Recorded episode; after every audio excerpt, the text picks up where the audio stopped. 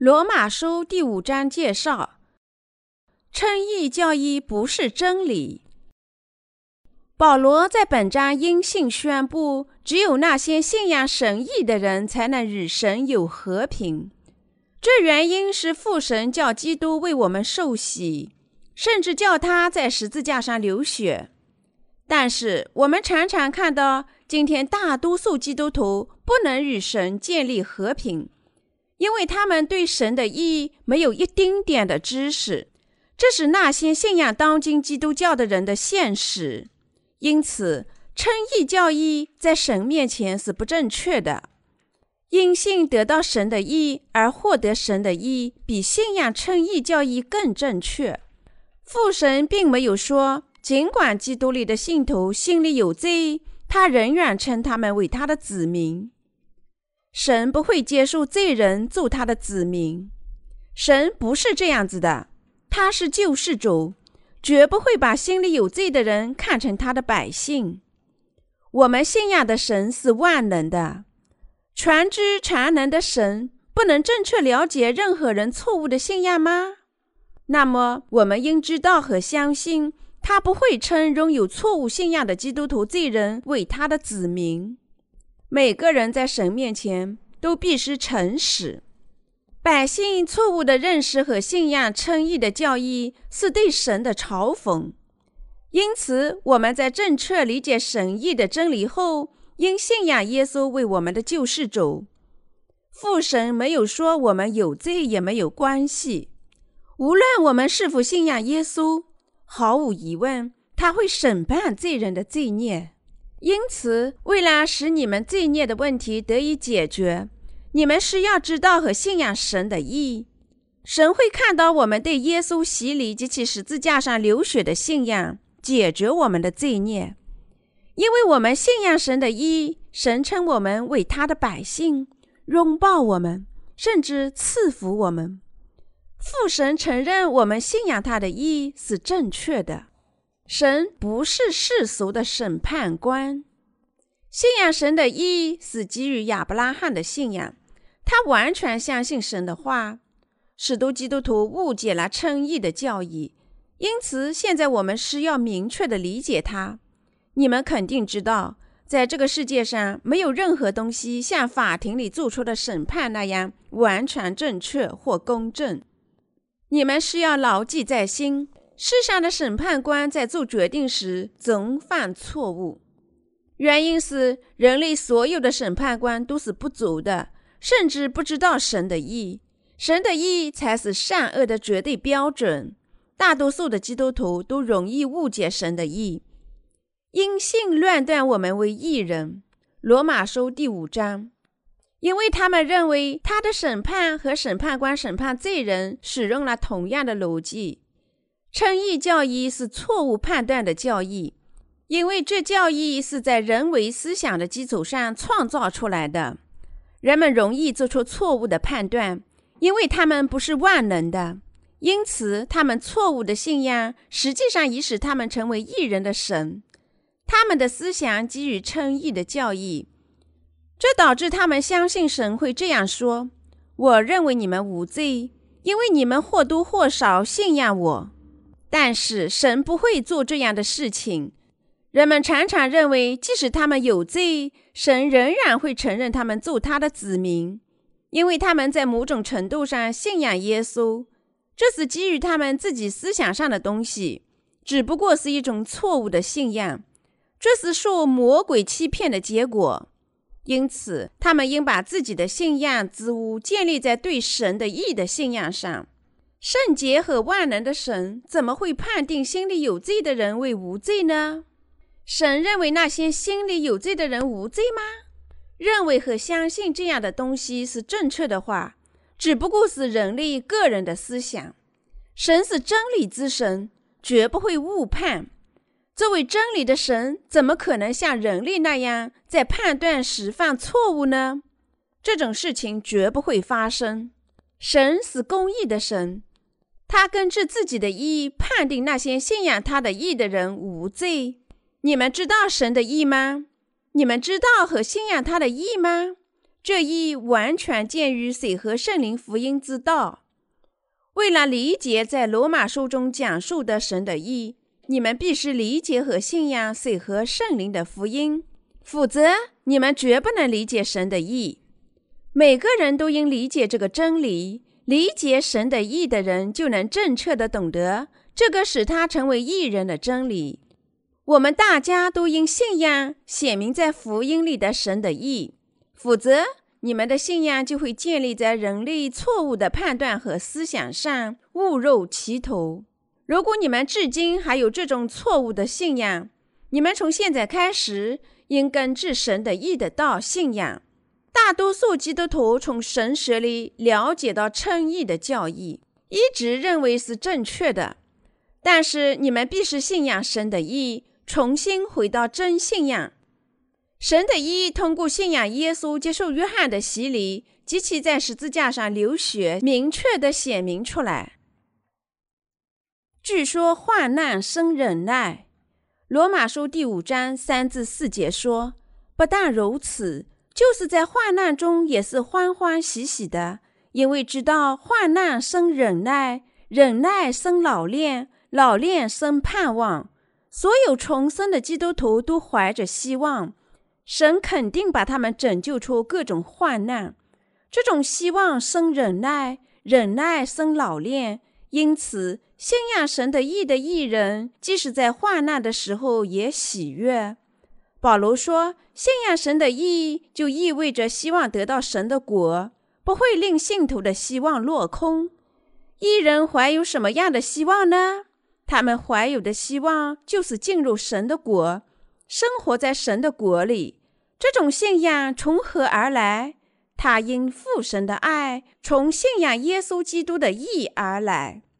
主说：我们常常做罪人，因我们还软弱的时候。”基督就按着所定的日期为罪人死。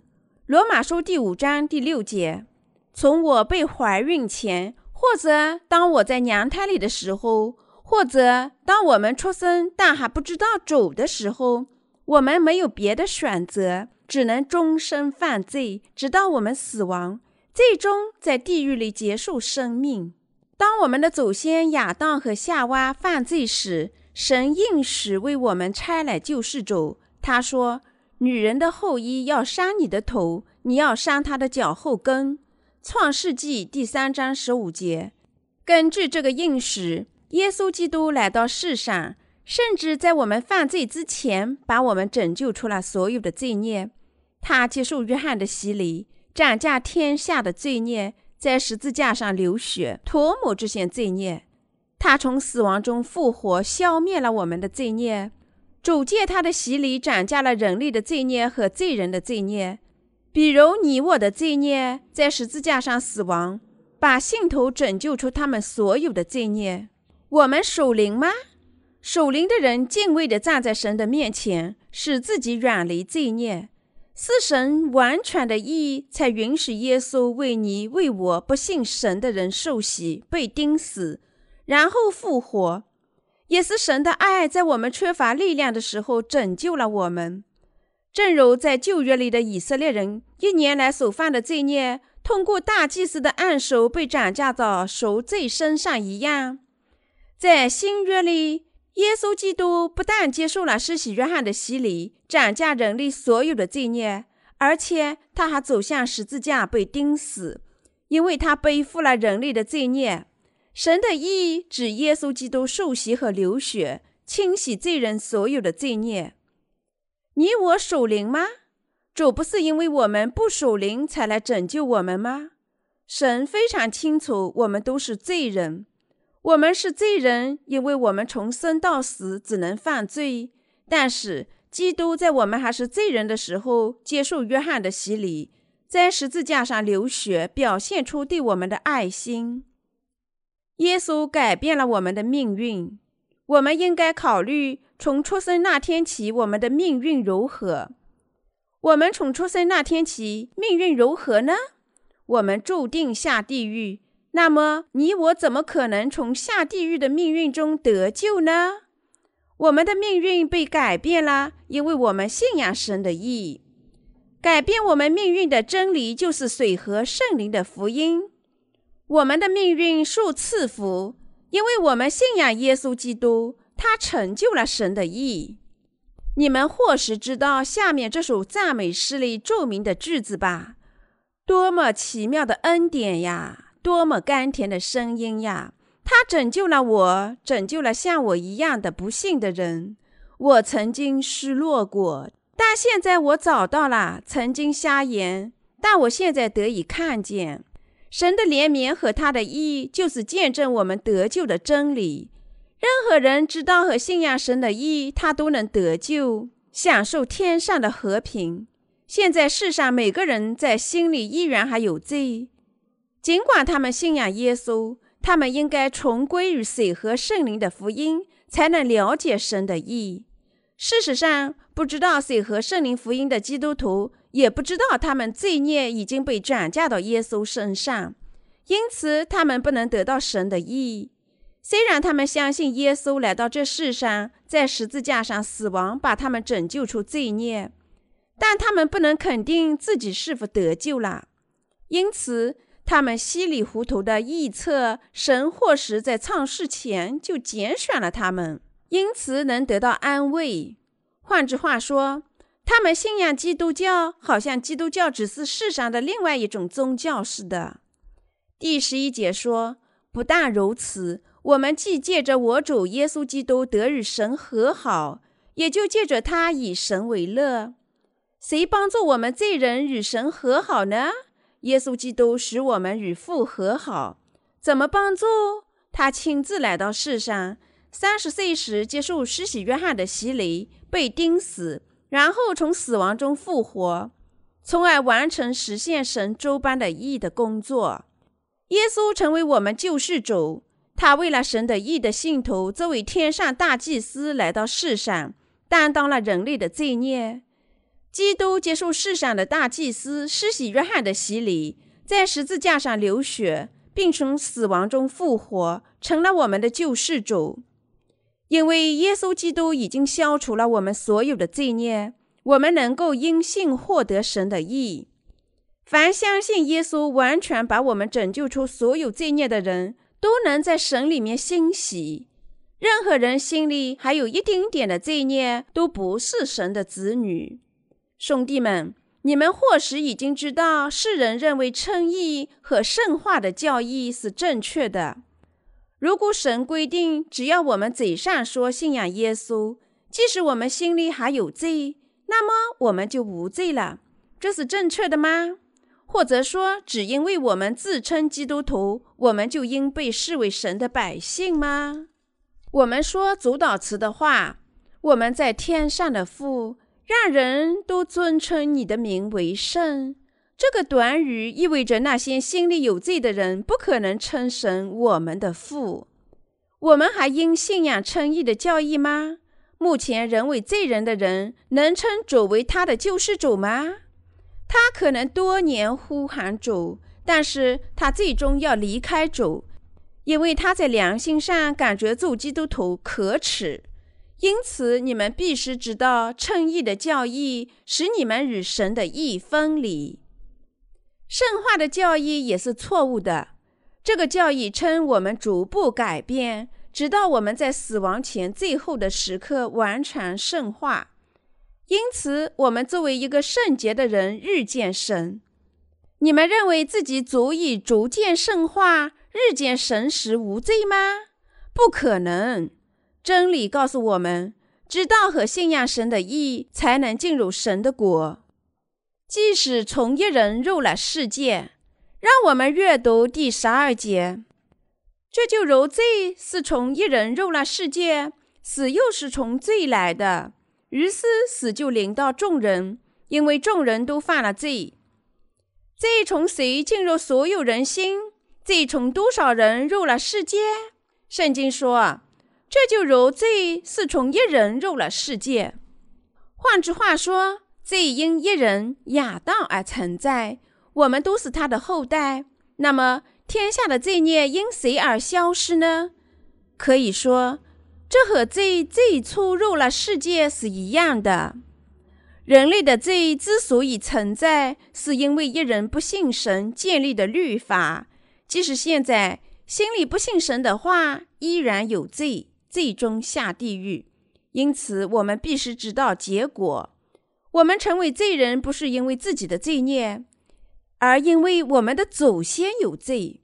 你们应当知道，百姓犯罪是因为他们软弱，他们心里有罪。百姓犯的罪被称作过犯，他们犯罪的原因在于他们被生到世界上时就有罪。因每个人都是不足的，生在世上又带着罪，他只能犯罪。我们本来做了罪人，罪的种子，因为我们从祖先那里继承了所有的罪孽。但是你们必须知道。信仰神的义，任何人都能立即成为圣洁的义人。罪最初什么时候存在人的身上？没有律法之先，罪已经在世上；但没有律法，这也不算罪。罗马书第五章十三节。我们在认识神的律法之前有罪吗？在我们认识神的律法前。我们在神面前不知道罪恶行为要被定什么罪。神告诉我们，除了我以外，你不可有别的神，不可以为自己雕刻偶像，也不可以做什么形象，仿佛上天下地和地底下水中的百物，不可跪拜那些像，也不可侍奉他们，不可妄称耶和华你神的名，当纪念安息日。守为圣日，在我们认识神的这些律法，以及告诉我们什么当做、什么不当做六百一十三条诫命之前，我们确实不知道自己的罪孽。因此，没有律法之先，罪已经在世上；但没有律法，罪也不算为罪，因为我们外邦人没有律法，不知道律法，我们犯罪却不知道。大多数韩国人向磐石祈祷，认为磐石大佛。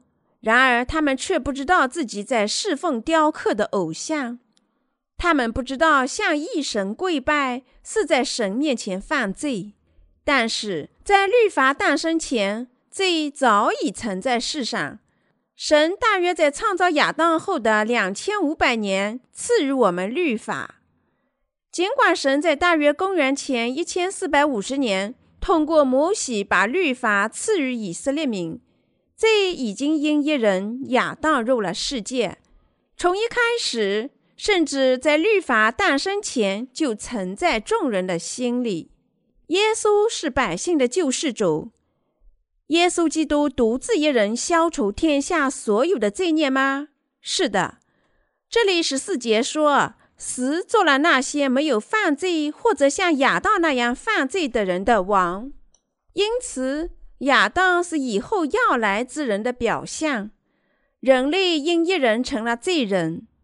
同样，耶稣基督来到这个世上，借水和圣灵的福音，把我们拯救出所有的罪孽。耶稣成了救世主，他把百姓拯救出罪孽。这是把我们亚当的后代拯救出罪孽的唯一的救世主，除他以外别无拯救。因为在天下人间没有赐下别的名，我们可以靠着得救。使徒行传第四章十二节，他的名字叫耶稣基督，我们永远的救世主。我们必须懂得，我们因一人亚当成了罪人。你们知道耶稣基督是一次性消除天下罪孽的救世主吗？你们相信耶稣基督是救世主，他受洗，在十字架上流血，一次性涂抹天下所有罪孽吗？你们相信耶稣消除了天下所有罪孽，成了全人类的真救主，就像亚当一次性犯罪成了万恶之源吗？耶稣来到世上。拯救所有那些因一人亚当而成了罪人的人，接受约翰的洗礼，实现了神诸般的义。这义消除了我们所有的罪孽，他因此成了我们完美的救世主。我们在信了耶稣后，不是靠信仰称义的教义或者圣化的教义而得救。耶稣一次性赐予我们永远的得救。耶稣说：“只有那些重生于水和圣灵的人，才能进入神的国，才能看到神的国。”人类良心里存在的固有思想是什么呢？因果关系的原则。他们认为尽心尽力和心意总能奔向得救，但是人只有相信水和圣灵的真福音，才能立即获得信仰，从罪孽中得救。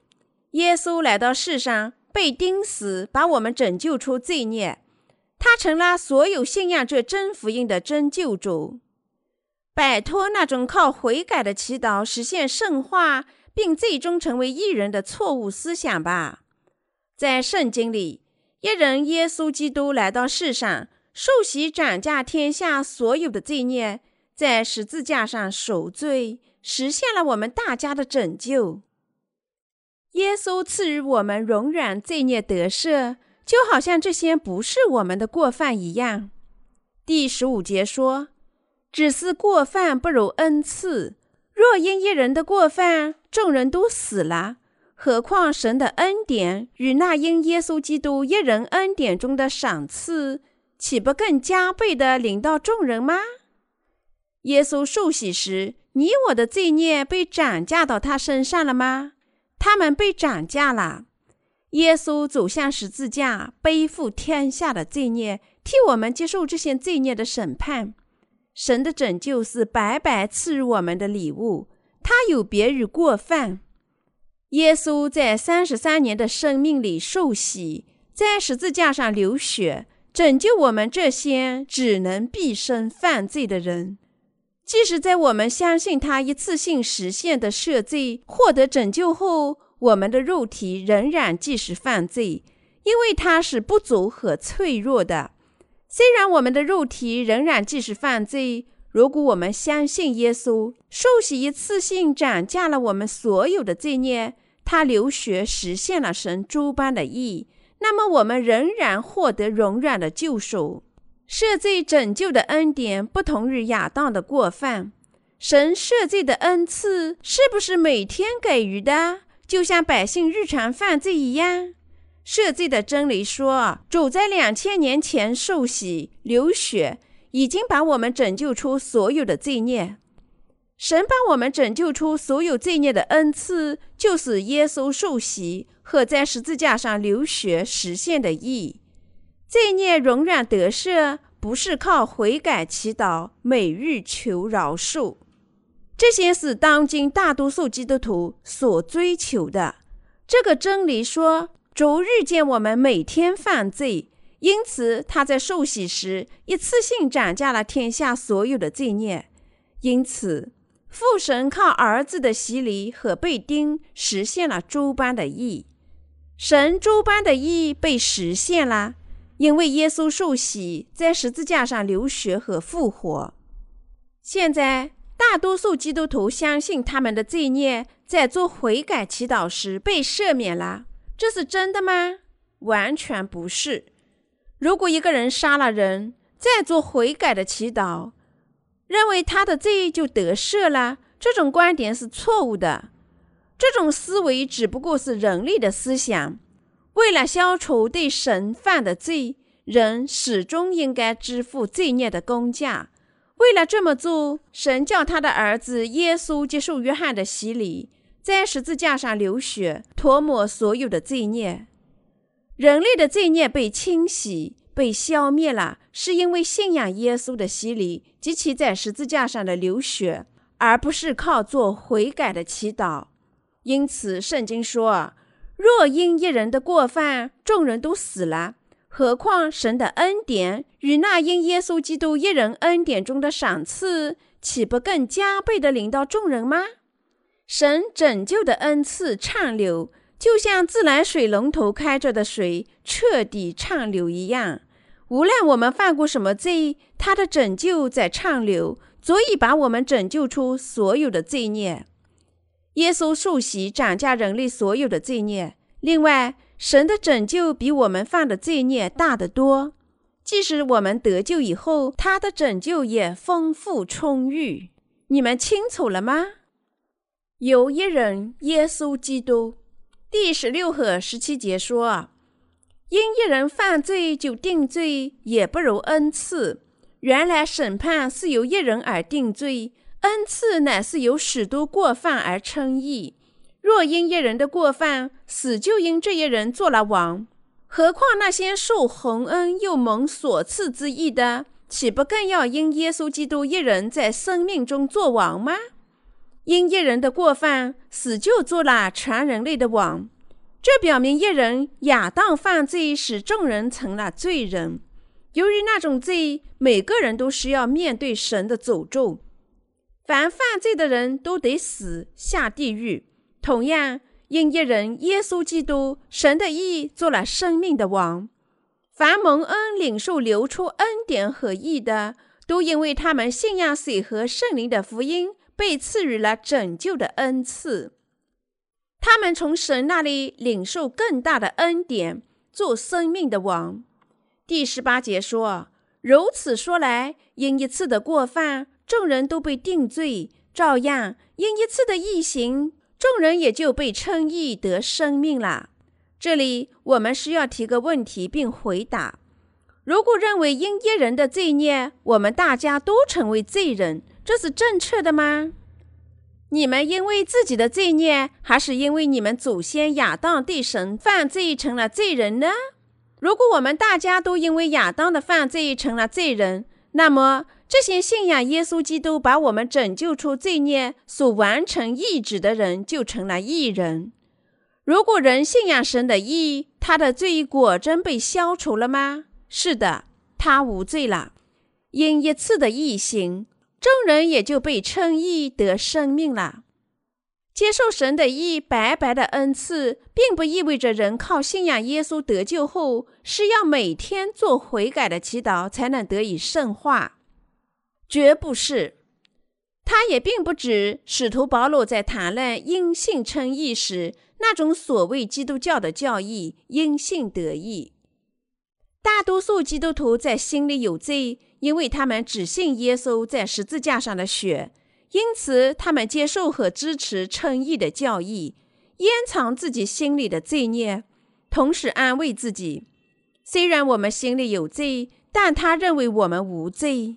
但是这种教义是荒谬的，应受到诅咒。第十九节说：“照样因一人的顺从，众人也成为一人。”这里说一人顺从，一人违抗。一人是指亚当，另外一人就是人类的救世主耶稣基督。亚当的违抗使全人类成了罪人，因此耶稣顺从他父的旨意，接受约翰的洗礼，为世人的罪孽在十字架上死亡、复活，把我们拯救出罪孽，使百姓与神和解。父神因他的义，使耶稣里的所有信徒完全成了义人。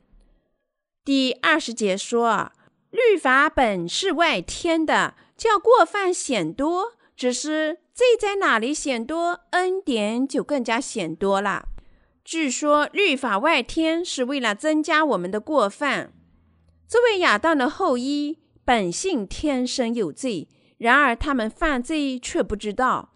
没有律法，人完全认识不到罪就是罪。人只有靠神的律法，才会明白他的罪。但是，当我们认识律法时，我们开始更多的认识到我们的罪。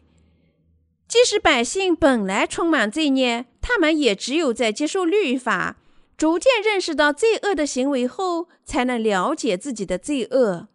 因此，圣经说：“，律法本是外天的。”叫过犯显多，只是罪在哪里显多，恩典就更显多啦。这意味人因神的律法认识到他的罪孽，信仰他的义而成了他的子女。人类只有靠律法了解自己的缺点和罪恶时，才能借包含神的义的真福音认识到神的恩典。谁在律法面前认识到自己的罪孽？谁就承认他们终究要下地狱，因此他就能更加感谢的信仰借洗礼和十字架上的死亡拯救他们的耶稣。我们靠律法认识到我们的罪孽越多，我们就越发感谢靠神的义建立的伟大拯救。第二十一节说：“如罪作王，叫人死；照样恩典也借着义作王，叫人因为我们的主耶稣基督得永生。”圣经里说：“罪作王，叫人死。”但是神的恩典包括耶稣的水和血，是他的义。因为他的义完全把我们拯救出来所有的罪孽，我们成了神的子女。圣化的教义和称义的教义是荒谬的臆测，是那些忽视神的道的人通过人为的逻辑创造出来的。说这里教义只不过是哲人神学家的诡辩，并不过分。他们从未受到揭露。神的真理是明确而可靠的。我们相信耶稣是神化为肉身的模样，已经把我们拯救出所有的罪孽，所以我们从天下的所有罪孽中得救了。信仰他的人得救，你们相信这一点吗？是的。如果你们信仰神的意，你们就能得救，你们肯定能被拯救出所有的罪孽。如果你们坚持认为不住的做悔改的祈祷，过没有缺点的生活而实现圣化能够拯救你们，那么你们固执的认为没有耶稣你们也能得救。耶稣是通向拯救的唯一大门。无论圣化的教义施展什么诡计，告诉我们靠自己的行为和努力而得救，不顾真理。百分之一不能执行律法和百分之百不能执行律法是一样的。神告诉我们。他的律法，我们甚至不能遵守百分之一。有些人认为他们能执行百分之五的律法，计划经过一段时间提高到百分之十。他们完全不知道自己的能力，他们在反对神。不要用自己的观念和逻辑去理解神的意。他的意把我们拯救出罪孽，等待我们信仰他，使我们做他的子女。神是万能的、怜悯的，他以他的意一次性拯救我们。我们因为耶稣的洗礼和十字架上的血而感谢神。他的洗礼和血完全把我们拯救出了一切的罪孽。